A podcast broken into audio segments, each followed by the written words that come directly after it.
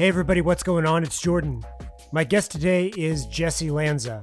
She's an electronic singer songwriter from Canada, Hamilton to be exact.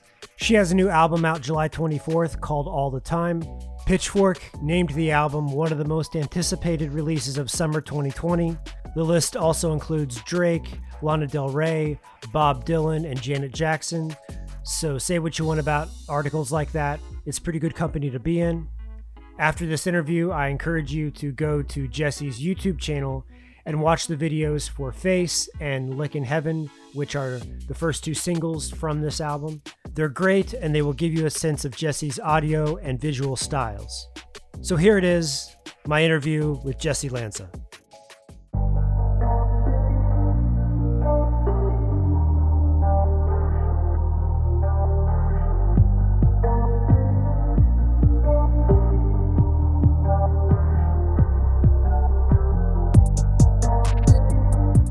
Much for making the time to. Yeah, absolutely, yeah.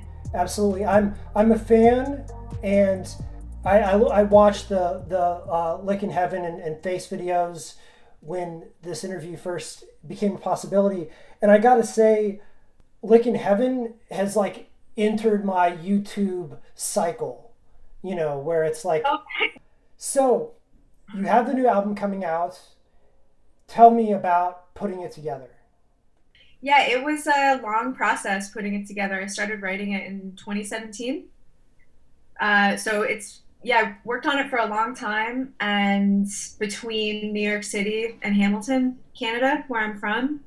So home of the Tiger yeah. Cats.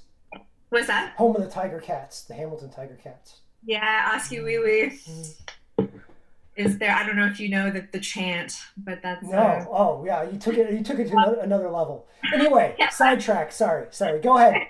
Explaining no, that yeah. been hearing the tiger cats. Uh, i don't really like are you a football are you a cfl fan? I'm an nfl football fan. Okay. But i i'm, I'm aware of the cfl okay. Mm.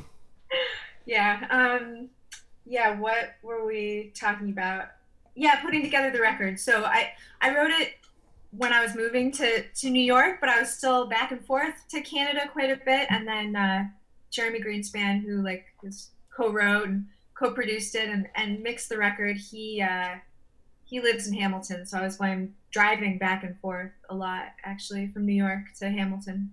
So you've worked with with Jeremy Greenspan from Junior Boys. Um, this is the second or third album you've worked on the third one. The third one. So, how would you describe your creative relationship? What do you What do you get out of working with him? He, uh, I mean, we both really love gear, and I think we're both very like inspired by equipment that we bring into our collections, and so yeah, that's always like a really exciting thing for us to talk about and like figure out together and like and we both love working with samples and just kind of experimenting and learning how to use new stuff that we've acquired. So we always have a lot of fun doing that, kind of learning new equipment and experimenting with new equipment and like different plugins and effects and all that kind of stuff. Yeah, I this is kind of a, a music nerd podcast, so I can get into some gear talk.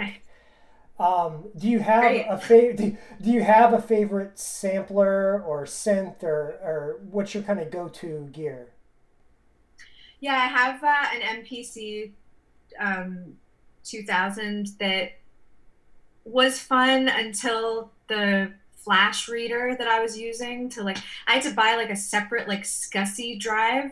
Then Jeremy lent me his um, Pioneer made like that Toraiz sampler that I had a lot of fun use and that thing is like pretty amazing. You can like do all kinds of things on the fly with it and it's got the step sequencer. So when the MPCs the SCSI drive stopped working, I moved to that and that that thing's been really fun.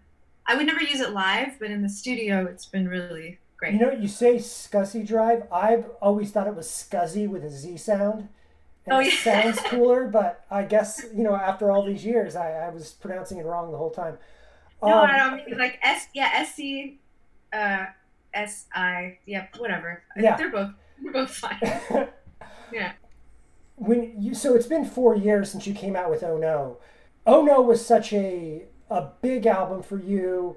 it got great critical acclaim. It was a finalist for the Polaris Music Prize, all this sort of stuff. So, did you feel like, man, I really have to, you know, do something special for the next one? What was your mental approach to creating this new album? Yeah, I was in a pretty weird mental state for creating all the time because I, like you said, like after Oh No, it was, I had a lot of it, it went over really well and I had a lot of shows and a lot of tours and I think I I burnt myself out a bit um, touring after Oh No and uh, yeah so when I was writing all the time I just like really wanted to make sure that I wasn't just like putting out an album like just because you know I really wanted to feel good about it and feel like I um, had purpose to it so so yeah, I just was like thinking a lot about the songs, and I wanted to get it right. So I think that that's why it took um, a little a little bit longer. Well, people talk about how you're not just creating songs; you're creating soundscapes, and there's all these different. Un- and one thing I love about your music is that there's things that just come out of nowhere that seem unexpected.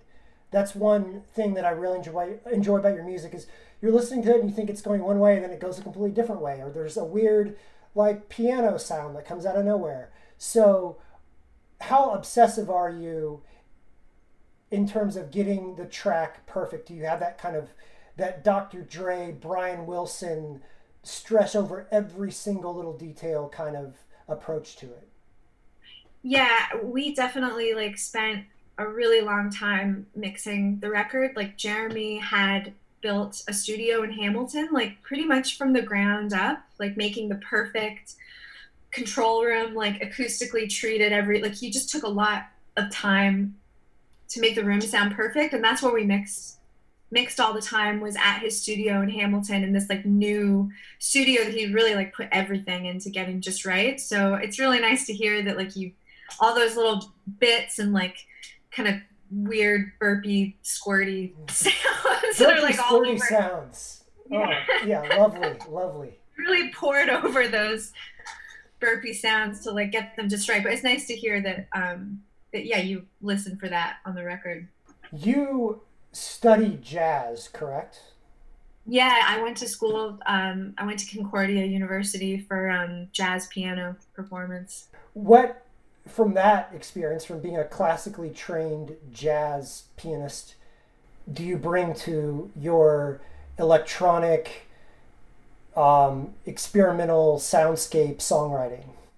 Yeah, I think the ability to like listen was really just a huge learning experience and like one that I'm like always still working on just like just learning how to like figure out songs and like what kind of instruments people are using and like the instrumentation and just like really being able to pick apart music and like learn the chord progressions. And that was something that like was really stressed upon in when I went to school um, because such a huge part of going to school for jazz is like learning is learning how to transcribe like writing out solos picking out solos that you love learning them writing them out. Um, so yeah the ability to listen was really my biggest takeaway. And you didn't release your debut album until you were well into your 20s so yeah. what so what did what did that what did you do in that time period between finishing school and becoming a an actual recording artist? I yeah, I did a lot of stuff. I well, I, I started a master's degree in musicology, and that went nowhere really. I dropped out pretty quickly. Just I couldn't. It, yeah, it just wasn't it wasn't working out. So I uh, I did that for a bit. I was a server for a while. Um, I taught piano lessons for a long time. Like little kid piano lessons. Yeah, yeah. Was, and, it, was it adorable or frustrating? Both, hmm. definitely both. Hmm.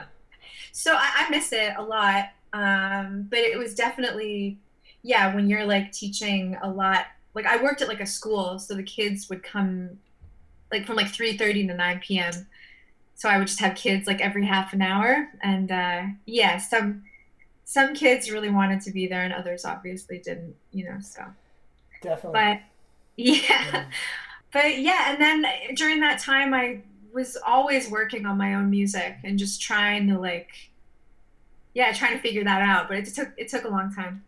Now you've kind of got this soprano voice. This it's higher.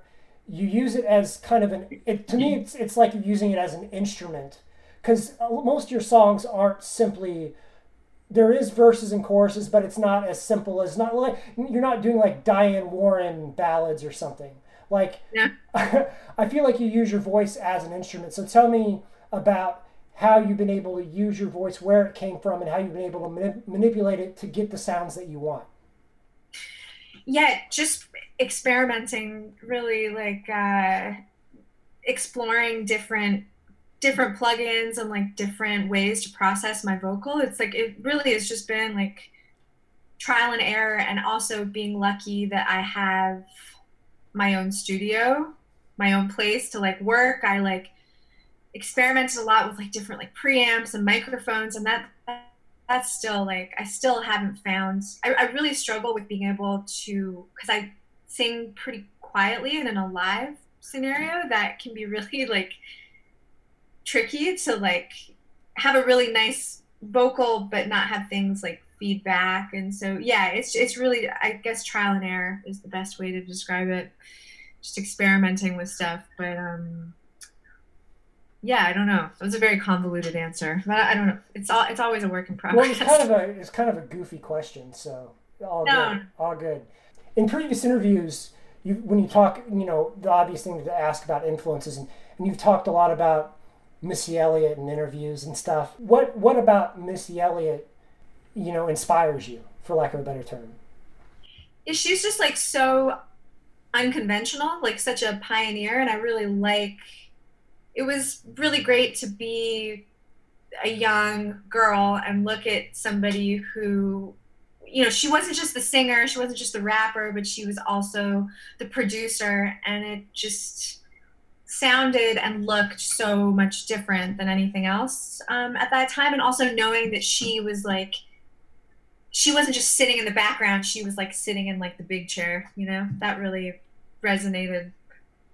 And and also she's big into visuals and music videos and interesting costumes and looks and and and things like that. And you have some really cool you do a lot of cool stuff with lights and light shows and i love even we have like one of your your press photos you have this this ethereal light coming out of a dumpster and yeah so visually where does your inspiration come from? Where do you draw the inspiration for all your music videos and, and, and photos? Yeah, a huge part of the music videos and like the whole aesthetic with the all the time, especially is Winston Case, who does all my music videos. And so, yeah, we like, we made the, the last video that we made for um, my last single, Face, like, we weren't expecting to be in quarantine, like we were just thinking, like, how are we going to make this music video if it's just the two of us? And so we just went on Amazon and like ordered a lot of these like little at-home DJ light setups and just like figured out how to like program them. And so yeah, Winston's really been a huge part of the the whole visual language for the the new record and the press photos and all that because we've done it all here, like right outside this little treehouse, basically. Pitchfork has has listed your new album as one of the most anticipated releases of the summer, which is kind of a weird thing to talk about because it's not a good review. It's just saying, "Hey, we're looking forward to what you have to offer." Yeah. Um, but you have the, you. I mean, you deserved it. You you earned it because, uh, especially from the success of Oh No. How do you feel about being a quote unquote critical darling? I mean, it's great. It's great to be i mean i'm always like there's just so much music. There's so many people making music and artists like trying to you know peek out of the the pool of like there's so much. So just to be to be noticed and like that people are and people have so much going on right now, like totally overwhelmed by everything. So to be featured in that way is just like a huge, a huge compliment. What does it mean to be a Canadian musician? What is the Canadian What is the Canadian music heritage? because it's all over the place. Yeah, I mean, I always think that Canada has a habit of like overlooking what is so great about. I mean, there's a lot of it. Like one of my favorite musicians, Kara-Lis Coverdale, is like she's like just makes this like really strange, really experimental music that's like all based. She takes like one sample and like resamples it in like hundreds of different ways to create these like sonic textures and like landscapes and like you know she she's from the same town that I'm from. She's from Hamilton as well. Um, yeah, Hamilton gets or not Hamilton, but Canadian music it gets really overwhelmed by this like kind of tragically hip, um, kind of folk rock. Barenaked Ladies. Yeah, Barenaked exactly. Joke folk. it's like I don't know if you remember that band Corky and the Juice Pigs. They're also Canadian. I, am not. I'm not familiar. I'm not familiar. Um, Moxy Früvous. There's just like so many. But it's but Canadian. But it's also it's funny because earlier, you know, I think of Neil Young and Joni Mitchell, but they integrated yeah. so heavily into that California Laurel Canyon sound that I don't think of them as quote unquote Canadian. So, is there even such thing as a Canadian sound? Yeah, if there is one, I don't like it very mm. much. Yeah, but, but there are so many, like you just pointed out, there's so many great Canadian um, musicians. But yeah, I think I hope that that's changing. So circling back to something more positive. Sure. Yeah. We've, uh, the the album's coming out soon. We've heard "Look in Heaven." We've heard "Face."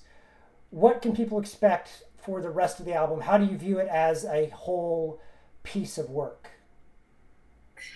Uh, yeah, my next single is coming out on July 9th. Actually, we have a new song. Well, it's out, out, right now because this podcast is coming out after July 9th, so it's already out. Oh, is it? It's out now. Okay, yeah, amazing. Yeah, All right, yeah. cool. Yeah, it's really an album that it's like I was working through a lot of growing pains, like moving from Hamilton to New York, and like you said, you moved from Missouri to New York. It's like I'm not sure what what your life was like in Missouri, but I'm assuming maybe you had like more space, maybe things were a little bit more comfortable. Um, maybe quieter.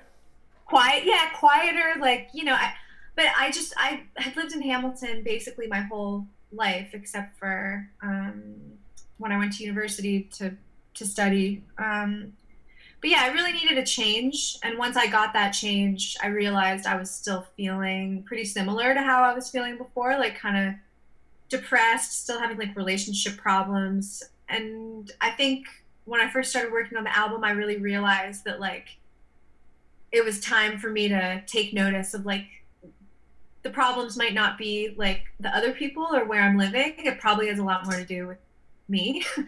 I needed to like kind of get a little more self awareness and reflect on like what was going on. Why am I pissed off all the time? Why why am I why do I feel like an angry person? And so all the time is really exploring a lot of those feelings. What did moving to New York do to your creative process? To me, New York there's there's more tension here there's a little bit more there's like a layer of anxiety even if things are going well that yeah. it just happens when you're living in New York. So how did that affect your the music you make?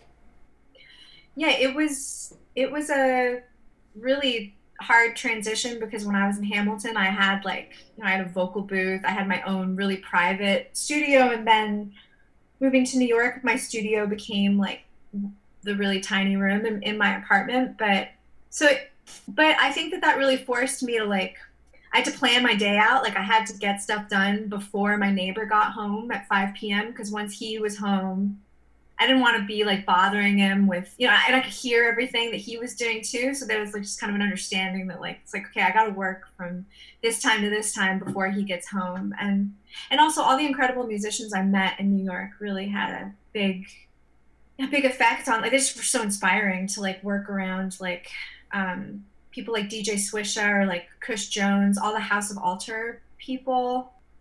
Yeah, they had a huge influence on my music. Just seeing the way they worked, seeing their studios, And if I hadn't moved to New York, I would have never met them. So when when since you're you're back in Ontario now, right? I'm I'm, I'm actually south of I'm in like Silicon Valley, basically. Oh, okay. Yeah. Okay. Yeah. Yeah, I lost my apartment in New York because I thought that I was going to be on tour. But obviously that didn't happen, so I gave up my apartment, couldn't find another apartment, and so my partner and I drove to be with his family um, in Redwood City. What is the vibe like there? What how how does that has that kind of ease the tension a little bit? Do you feel more more relaxed now than you were in New York? Yeah, yeah, it's like very suburban. I'm in like a little suburban bubble, and everybody's very well behaved and considerate, and it's yeah, it it's nice. It's very chill. With the album, after all you've you've been through, um, and the accolades you received, do you still feel anxious with a with new music coming out and how people will receive it? Yeah, definitely. I'm very anxious. I'm excited. I really want people to to hear it, but um, yeah, of course, I would be lying if I said like I don't, I'm not anxious or I don't care. Like, yeah, definitely care. well, I'm excited for the album, and I'm sure a lot of other people are. So, oh, thank you. Yeah, yeah, yeah. All right. Well, thank you so much for talking to me. I'll let you go back to your yeah, beautiful little cabin situation you. you got going on there, and uh, little house. Your tree house. Your tree house. Cool. Thanks so much, Jordan. Absolutely. Talk to you later. Okay. Bye-bye. Have a good one. Bye. Bye-bye.